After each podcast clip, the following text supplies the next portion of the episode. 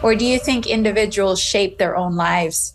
I believe that our lives are predestined. I believe that God has an intention and a plan for us, and his desire would be for us to walk that out. But I also do believe that he gives us free will. And so we can choose if we are going to step into what it is that he has for us, if we're going to do what we want to do, or maybe some hybrid in the middle. So do I believe in destiny? I believe, yes, in predestination.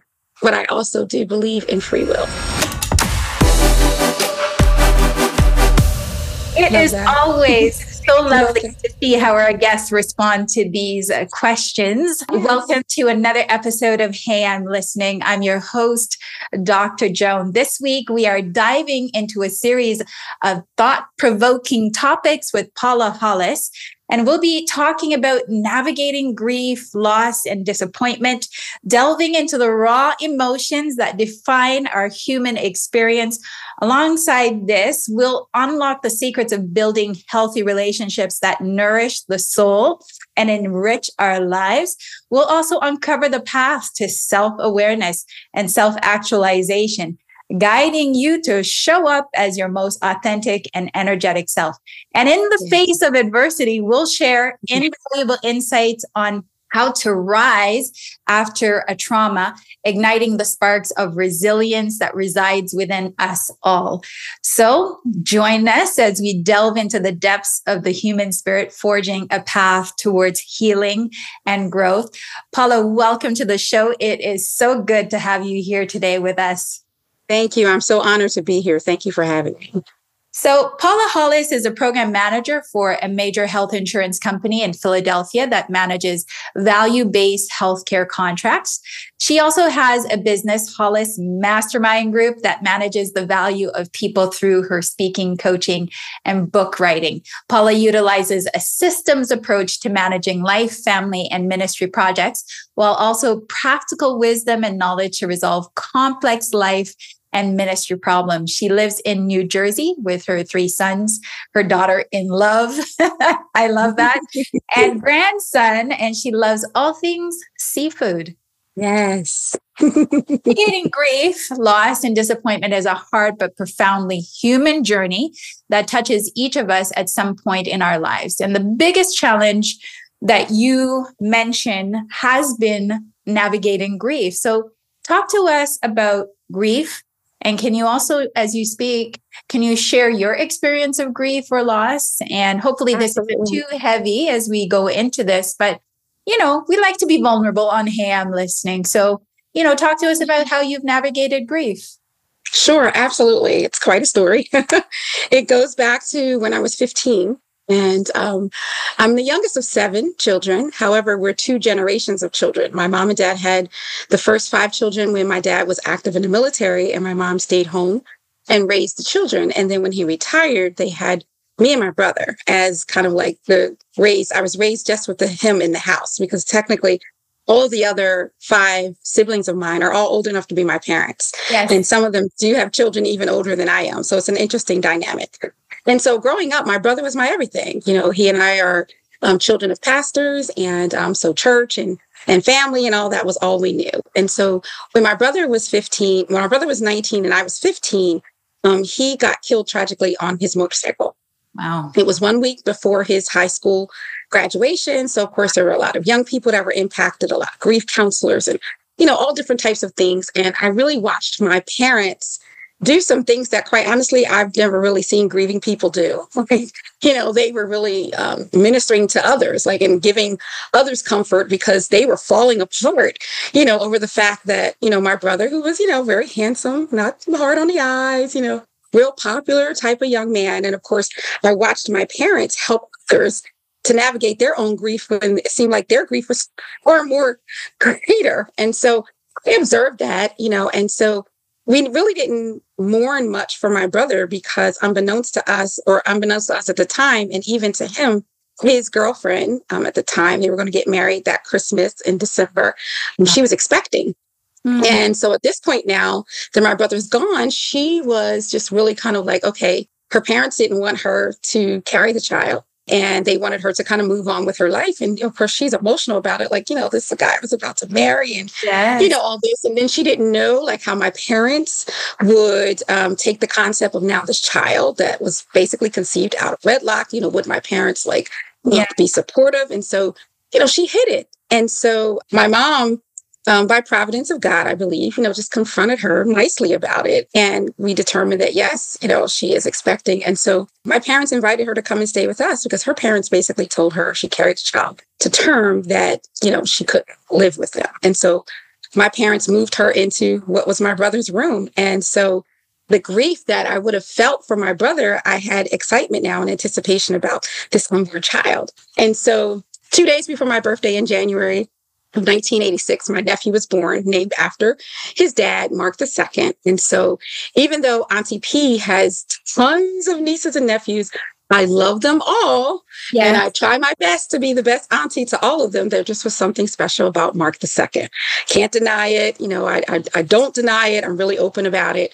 And so I lived, you know, with my nephew now as, you know, my everything. And so he was 6 years older than my oldest son. So he kind of like played that role of like a big brother to my oldest son. Yes. And, you know, he was always at my house, you know, Auntie P, can you do this? So it was great. And so the grief I would have ever really felt for his dad, I never really processed because I doted so much on him. Right. Well, as fate would have it, in his senior year of high school, my nephew passed away as well. Wow. Yeah. Wow. Yeah. Wow. Yeah. His senior year of high school, he passed away. And it was devastating, of course, for me, because now it's a double grief. And so I'm mourning the whole process of like, what is this senior year going to be like, you know, and mourning my nephew, mourning my brother all over again. And then quite honestly, living with fear that something was going to happen to my son in his senior year. And so grief, you know, can grip you and cause you to walk and operate in fear. And so I was very fearful and I limited my oldest son, like, where are you going? And who are you going to be with? And who's driving? And like just any way that perhaps something of a tragic nature could happen to him, I was always making the suppositions. Yeah. I was constantly walking in fear. And so needless to say, my oldest son, he did graduate. You know, I cried through the entire thing, you know, but grief took a hold on me. When my nephew passed away, I went into a deep depression. My husband had to minister to me. He had to get resources and different things to come and help me because it was something I had never experienced like that. You know, it was so heavy, so oppressive. And I felt like I had no real reason to live anymore. Right. And so I had someone that loved on me, that didn't, you know, throw the Bible at me. You know, I know what the Bible says, you know. And so I had someone that just loved on me, cared for me, you know, tolerated the fact that I hadn't showered in days. You know, they just would love on me and help me through this deep and dark place that I was in. And so that helped tremendously with navigating grief for me. And so I was able to get through that. And so I'm like, okay, I've learned some good lessons as it relates to grief, but it continues because of my four brothers. Of course, the one passed when I was 15, but my three other brothers, they've all passed away. Wow. So I now have four brother angels, and my father-in-law and my brother-in-law, they passed away within 24 hours of each other. That was a tragic time of me supporting my husband during that time. Wow. Yeah. Wow. Yeah. And then, I mean, so do you get to the point where you're like, okay, God, like, give me the key to this family thing that is happening here. Give me the key so we can come out of this. We can come out of the side. And what has the answer? And that leads exactly to what happened, because the other thing was that I have four nephews that passed away as well. Two of them were actually murdered. And I remember it was August of 2021. It was my 30th wedding anniversary. And my husband and I went away. Of course, there was a lot of COVID activity, so we didn't go that far, but we did have a beach experience. And we were riding home from our experience. And I love water. Like whenever I'm in nature, it just speaks to me. And, you know, I can hear and feel so much. And so we're crossing this really large bridge down in Maryland. And I really heard, you know, God speak to me and say, Paula, I'm going to use your grief stories to help others to navigate grief. Yes. And so I was like, okay. And I started like rehearsing, you know, the different grief stories I've had. I'm like, oh yeah. Oh, and yeah, that. Oh yeah. And I'm like, okay, God, I'm committed to that. And so I have this faith journal where I will write, you know, the date, yes, what God said, the date it came to pass, and how it manifested. Yes. And so when we got home from the trip, I decided, okay, God said he's going to use my grief stories, you know, and I put it in my book and closed the book and went on about my life. And so about 3 weeks after that, my husband's the youngest of 11, and his oldest brother's wife, our matriarch sister-in-law, she passed away. Wow. And so I was like, oh, wow. Like within that same month, I had a grief story. Like, okay, God. All right. But I'm still focusing on the historical ones. Yes. Oddly enough, come November of 2021, my sister, I woke up on a Monday morning and I got a call that my oldest sister, I have two sisters, my oldest sister had been found unresponsive. And they were like, Auntie P, can you please come to the hospital? I'm like, of course. And so I go to the hospital. My sister never gained consciousness. And we watched for 10 days as she went through different battery of neurological testing. Yes. And where ultimately we had to remove her from the life support because there was not sustainable life. Meanwhile, my husband was home with me because about 2 weeks prior to that phone call, he had ruptured his Achilles. And so he couldn't work. My husband was a letter carrier. And so he's home. I'm caring for him. I'm working from home because of COVID and all. And so he's like, babe, I'm going to come to the hospital with you. I was like, honey, like you're hardly mobile. Yes. Like, I don't really need you. Like yes. You can hardly do anything. He's like, no, I want to support you. I want to support you. And literally every day of those 10 days, my husband was right there at the hospital with me. And so my sister transitioned on November the 18th of 2021. And my husband was set to retire at the end of that year. And so they had basically said, you're finished work because by the time you recover from the Achilles, it'll already be, you know, the end of the year. So he's now home and I'm getting used to navigating, you know, having him home and kind of in the way. Yes. All of that good stuff. And so we are preparing for Thanksgiving. It's just like, okay, I'm trying to help my sister. She had six daughters, trying to help them with planning the service. But yet I'm like, okay, I need to cook something for Thanksgiving. It's going to be small. It's not going to be a lot. And so I'm preparing and getting things squared away. And my husband wanted a particular food item. And I'm like, are you kidding? It's the day before Thanksgiving. Like, can't we do without that? You know? And he's just like, no. He's like, I really, really want that. Of course, it was the turkey because the kids and I had decided we didn't want turkey. Like, and my husband, being the traditionalist, was like, how are we going to have Thanksgiving without turkey? So he's like, please, can you just go to the market? I said, babe, do you realize it's the day before Thanksgiving? How am I going to find a turkey the day before Thanksgiving that's going to be ready, you know, for us to use? He's like, I'm just going to pray you're going to get great favor. So sure enough, I went to the market, found great favor. But as I was coming out of the market to get in my car and drive home, my daughter-in-law called me and said, you know, Mama P, Poppy's unresponsive. I was like, wait. What do you mean? Poppy's unresponsive. He was just sitting on the sofa. You mean your husband? Yeah, my husband. She's like, unresponsive? Unresponsive. I was like, what do you mean? She's like, well, he was sitting there, like you told him to wait until you got home and not to try to clean up the kitchen or anything like that. And he asked me for a bottle of water. I went to get him a bottle of water. And as I was walking from the kitchen into the family room, he said he clutched his chest and he fell over and his eyes rolled back in his head and he hasn't moved and he's not responding to anything that I'm saying. Like, you're kidding me. Like, I can't. My heart, my mind. I can't. You can't see my face, but I'm just like, what? Like, that's how I felt. Like, I can't. Like, I literally cannot. What is happening? So, of course, I get to my house. It's like Grand Central Station. I have first responders everywhere. And I see them working so feverishly on my husband in my family room. He's lying on the floor and he's not moving. He's not responding. Questions are being shot at me from every different angle. Repeated questions, you know, as the first responders do to make sure you're getting consistent answers. All of that is happening. But meanwhile, I'm like, I felt like I was in slow motion. Like, what is happening here? And so my youngest son, he came home from school because, of course, the day before Thanksgiving is usually a half day. So he comes home early and he's like, Mom, I'm like, I know. And so I'm trying to keep him calm, trying to keep my daughter-in-law, you know, calm. Because of course she was the one, you know, that first discovered my husband and everything. And so I'm like, God, I need your strength and grace.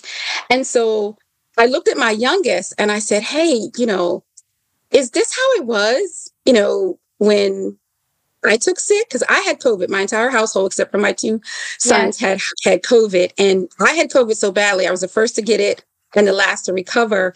I couldn't sleep. I hadn't slept for maybe 4 or 5 days. And I ended up my body trying to, reset itself. Yes. I had a seizure and I stopped breathing. Yes. In the early part of COVID, this was April of 2020. And literally, I passed out, and the same floor where these paramedics are now trying to resuscitate my husband is the same floor that I laid on, and my husband was the one that resuscitated me. So there's an exchange? There's an exchange. Crazy as it is. Crazy as it sounds. I'm like, you've got to be kidding me. And so I said to my son, I said, is this how the paramedics were working, you know, when I collapsed? And I'll never forget the look on his face. I will never forget it as long as God gives me breath. He just looked at me and he put his head down and he could hardly bear to bring it back up again. And he said to me, he's like, no, Mom. He said, this is much more intense. He said, I'm really concerned for Dad. Hmm. And I'm like, oh my God. And so I said to the lead paramedic, I said, can you please tell me, you know, what my husband's status is? She's like, ma'am, he's very great. I said, I understand that. I said, is my husband breathing? Is he alive? Can you just give me some details? And of course, they're not supposed to give you any of that. And I said, listen, I know you're not supposed to tell me. I said, this is the father of my children. I've been married to him for the last 30 years. I just need to know, is he breathing or not? And so she said, Mrs. Hollis, he's not breathing. She was like, but we're doing everything that we can. And we're going to get him to the hospital now. And so literally they took him out with the mechanical, you know, pump, like still going, trying to, you know, revive his heart. Yes. And so, of course, I have a million different things running through my mind. Like, oh, my God, is he going to be like my sister? Am I going to have this whole, you know, like, I don't know what, you know, but the irony in all of it, and this is where God and I think the divine providence comes in. And even that legacy comes in, just getting back to that. When we got to the hospital, they finally called me back. And to understand, I have to take you back one little bit. It's a lot to the story, but I have to take you back a tiny bit, because at the moment that my sister passed away, on November the 18th, which is also the same day that one of my brothers passed away several years prior. But the moment we took my sister off of life support, my phone rang. It's like, oh my God, who's calling me now? And it was this for my youngest son, indicating that he had been injured in gym class and he actually needed to go to the emergency room. And I'm like, I'm over in Pennsylvania. I live in New Jersey. And I'm like, there's no way I can leave my sister's side and her kids.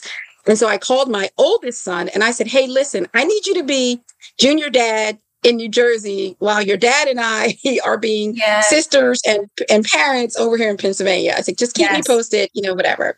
And so sure enough, when I got home that night, I told my kids my sister had passed away, and I checked on my youngest, who the emergency room out of an amount of caution had put him on crutches and had booted him. And he just looked like he was in dire situation. And so he's all concerned because he's a thespian, and his birthday was that Sunday. He was supposed to be having a bowling party, and he was supposed to be actually marching in the Thanksgiving Day parade the next week. Yes. And so he's like, how can I march in a parade? You know, and I said, well, let's see if we can find an orthopedic doctor. So sure enough, we started this whole process to find an orthopedic doctor on that Friday.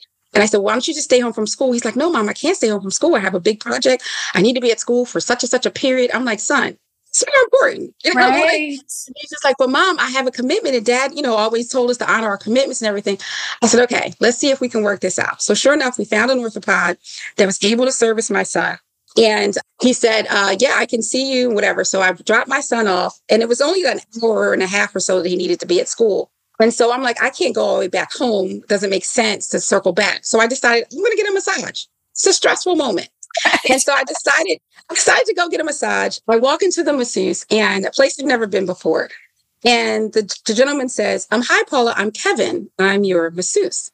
And I started laughing because Kevin is the name of my brother that had passed away on November 18th, years prior. Right. And to know my brother, Kevin, he was the one that always wanted his baby sis to relax. He's like, you know, you're such a go-getter. You work so hard. Yes. You're always looking out for everyone else. What are you doing for yourself? How are you relaxing? What are you doing? Yes. And so I'm like, wow, God, I have a masseuse named Kevin. I think you're with me, right? And so I get my son, got my massage. It was wonderful. Pick up my son. I tell him about the experience with Kevin. He was like, wow, Mom, that's interesting. I'm like, no. Yeah. And so we go out to the orthopedic doctor. The orthopedic doctor checks him out. Everything's fine. You know, he was like, he can march if your mom's fine with you being in the parade, you're fine. I'll clear you. So we were like, okay, this is great. So then we go to check out and I said, hey, listen, I'm really looking for the receptionist who was helping me. I said, I think her name was Karen. Said she was so helpful because she called around to like so many different offices. She got us in. I said, I really want to just personally thank her because it was amazing, you know, like what she did. And the young lady said, oh, I'm sorry. She's already gone for the day. She was like, but, you know, we all try to help here and everything. I said, well, hey, I'm going to thank you. And you pass the thank you on my behalf. And she's like, oh, certainly. So, well, what is your name? And she says, oh, my name is Linda. And so my son and I looked at each other because my sister's name is Linda. And I'm like, okay. So we're noticing the exchange in situations. Okay. Yes. So yes, there's a trend. There's a trend happening. And I'm like, oh, to know my sister Linda, she was very bubbly. She could have been like a receptionist. She was always the life of the party and everything. And so my son and I are like, let's just hurry home because things happen in threes, right? Let's just get home. So we get home and that was that Friday. So now I'm fast forwarding now to the Wednesday, we're at the ER. I'm waiting for them to come and give me a status on my husband. And so they finally come and they say, oh, Mrs. Hollis, please follow us. And you know, when they take you to the conference room and they don't take you to a bedside, it says something, right? And so I'm listening to the ER physician and he's telling me, I hear the words, you know, we did all we could. I hear the words, but it's kind of like, wah, wah. You know, it's like, I hear it, I see his mouth moving, but I'm just kind of like, is this really happening? Yeah. And so my eyes begin to focus in on his jacket. And you know how all physicians have their names inscribed in their jacket. And I look and here it is, his name, his first name was Mark. Doesn't matter what his last name is, because I'm like, wait a minute, Mark? That was my brother's name. Wow. Mark. I was like, oh my God, like really God, like you sent me a Kevin to relax. Yes. You sent me a Linda. And now in the most difficult moment, they're telling me my husband has passed away. You took me back to my childhood rock, to my source, the person who loved me the most, you know, outside of my parents as a child, the one I would always lean on, the one I would always depend on. You sent me Mark. I'm like, okay, wow, you're with me. That sends chills down my arms, my legs, my back for many reasons, because there's a new awareness that has come. So the source of love is always in the room. Yes, always in the room. In the most difficult of moments, the source is always in the room. Now, you were able to know the source is always in the room by the name. But if what you're saying is there's an exchange and the source is always in the room, so will the source show up in a way that's meaningful for everyone? Yes, he will, to everyone. And I'll show you what he did. So I go into the room. My children hadn't gotten there yet. I go into the room. I'm looking at my husband. He looks so peaceful. It was amazing how peaceful my husband looked. And so I'm standing there and I'm like, oh my gosh, like, wow. So my kids started coming in, they had gotten there. And so we're standing there, we're all looking at my husband, you know, we have these moments of crying and we're just trying to get ourselves together. And I'm just like, I don't know what to do. Like, here I am, you know, I've spent my entire life. I married my husband right out of undergrad. I've never lived as an independent adult, you know, and now here I am, this widow with these three sons and that are looking at me like, what am I going to do? And I tell you, Joan, in that moment, I was taken back to my husband and a situation when my oldest son was around 6 years old. Yeah. And my husband was off from work that day. And this speaks to the power of what we think are just sort of silly moments or things that don't have significance. Yes. This speaks to the power of significance of the words we say and the moments we take. Yes. And so my son was around 6 years old. My husband was off from work that day. And he said, hey, when he comes home from school, we need to have the talk with him. Yes. Now, as a boy mom, when you hear the talk, you're thinking stuff about body changes and, you know, all of that, you know, and I'm like, he's six. I was like, you really want to have that talk with him now? You know, he's only six, you know. And my husband's like, no, this is a necessary talk. We must have it with him now and everything will be fine. So being a boy, I just kind of had to trust, you know, what my husband was saying. And so my son comes home from school, you know, my husband interacts with him about how his day was. And he's like, listen, I have something that's very important that you and I need to talk about. And so my son's like, okay, Dad, you know, so he sits down. And so my husband starts. He says, hey, listen, it's like, I'm honored to be your dad. There are so many men in the world that, could have been chosen to be your dad. And I am so honored that I am the one. And he's like, but let me tell you, I've never been a dad before. Mm. And you've never been a son before. Mm-hmm. He's like, so both of us are doing something that we've never done. Right. Like, and so as a result, some things we're going to do really, really well. Yes. And then other things, we're just going to mess up. Yeah. Because we really don't know what we're doing. Right. And he was like, but if we are open and honest and transparent with each other the whole time, we don't keep secrets and we share everything and we talk about everything together. He's like, son, there's absolutely nothing that we can't do together. Right. He was like, so I'm committed to you. He was like, can you be committed to me?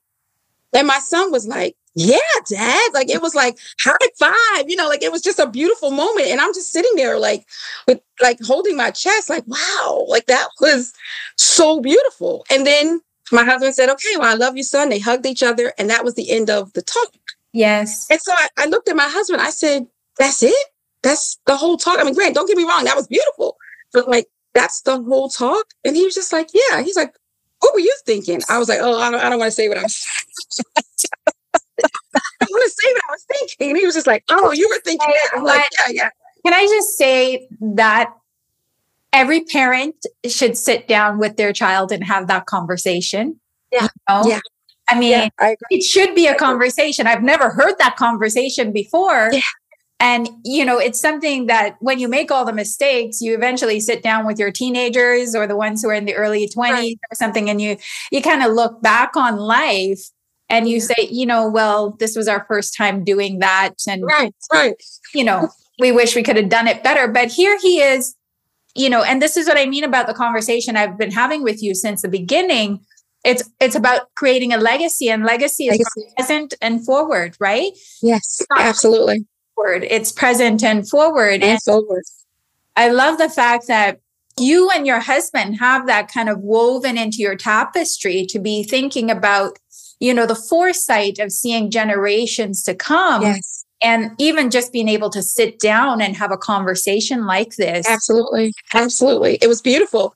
And so I just was, I thought it was wonderful and it was very endearing. And so when my second son was born, and now he's around 6, and there's 8 years between them. So now my oldest son is 14, and we had already had the real other talk at that point because he's 14. And so I remember my husband said, okay, now it's time for us to have the talk with, Montgomery. It was my second son. And so I'm like, okay, that was real cute, all these years ago, but how you going, to myself, I wouldn't say that to my husband at all.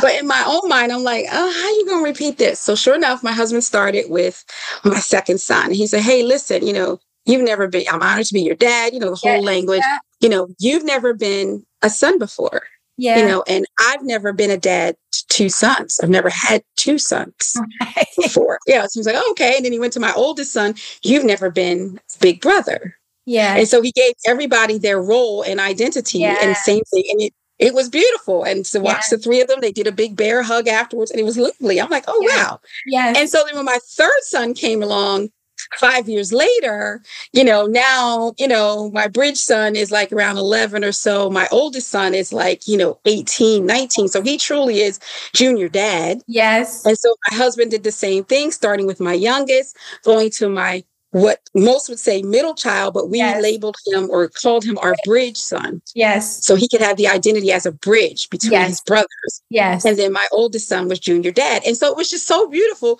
But we never, ever talked about that language, talked about that conversation ever again. It was just something we had at one time. So I'm standing here now, looking at my husband, looking at these 3 sons. And I'm like, oh my God, what are we going to do? This is someplace I've never been. And it belched up in me oh my God. So I looked at my sons and I said, hey guys, listen, I've been married to your dad since I was 21 years old. Yes. I don't know anything else. I've never been an independent adult. I've never been a widow. Yes. And you've never lived a single day without your dad in your lives. And one by one, Joan, it was so beautiful. My boys started chiming in. Yeah, we're doing something we've never done. We're going to get some things right. And another one, yep, we're going to mess some things up. It's they remember Right, right. When I tell you our eyes could not be dry. Yes, yes. It's powerful. Absolutely, it's so powerful. So powerful. Yes. So we should never, ever minimize conversations. Yes. Interactions. I mean, if nothing else, one of the biggest legacies I'm carrying forward of my husband is the gift of presence, because that's absolutely what he constantly gave. When he was with you, he was 100% with you. I'm a multitasker, so you might get like 60 to 75% of me because I'm doing other things. But my husband's like, no, babe, we're going to focus on this. Like, I'm like, I can't do this single thread and stuff. Yeah, you can. I'm like, no, I can't. You know, he'd be like, come on, come sit down next to me. We're going to watch the news.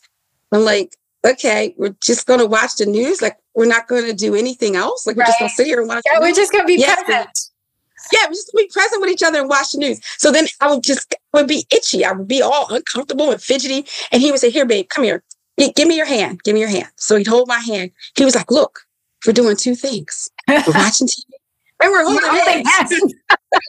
I love it. I mean, the simplicity and yet the complexity and the elegance with which he lived, it must make a difference in the grieving process. I mean, there's such beauty that is here, and you sense the love, and you know the presence. You sense the presence that is here. Absolutely, just powerful to reflect on this experience and how you have been able to maneuver it. So I have a question to ask. Yes. If there is a exchange, and you know, for the folks who might not be either in a place of having noticed, or they may not be in that place, you know, some people can go to the place of depth and they can see it, you know, after analyzing it. And then some people can catch it in the glimpses of the moments that happen. But how would you instruct people to notice that the source is here now? Like the exchange has already taken place. And even in the depths of your grief, you can notice that the source is here now. How do you help them to practically apply that? Yeah, I think one way to do that is being intentional. Just like at the beginning of our conversation, you talked about setting intentions. Yeah. I think that's important. You know, like if we have the intention to be able to always see the value in things, we'll see it. And so that's what ended up happening.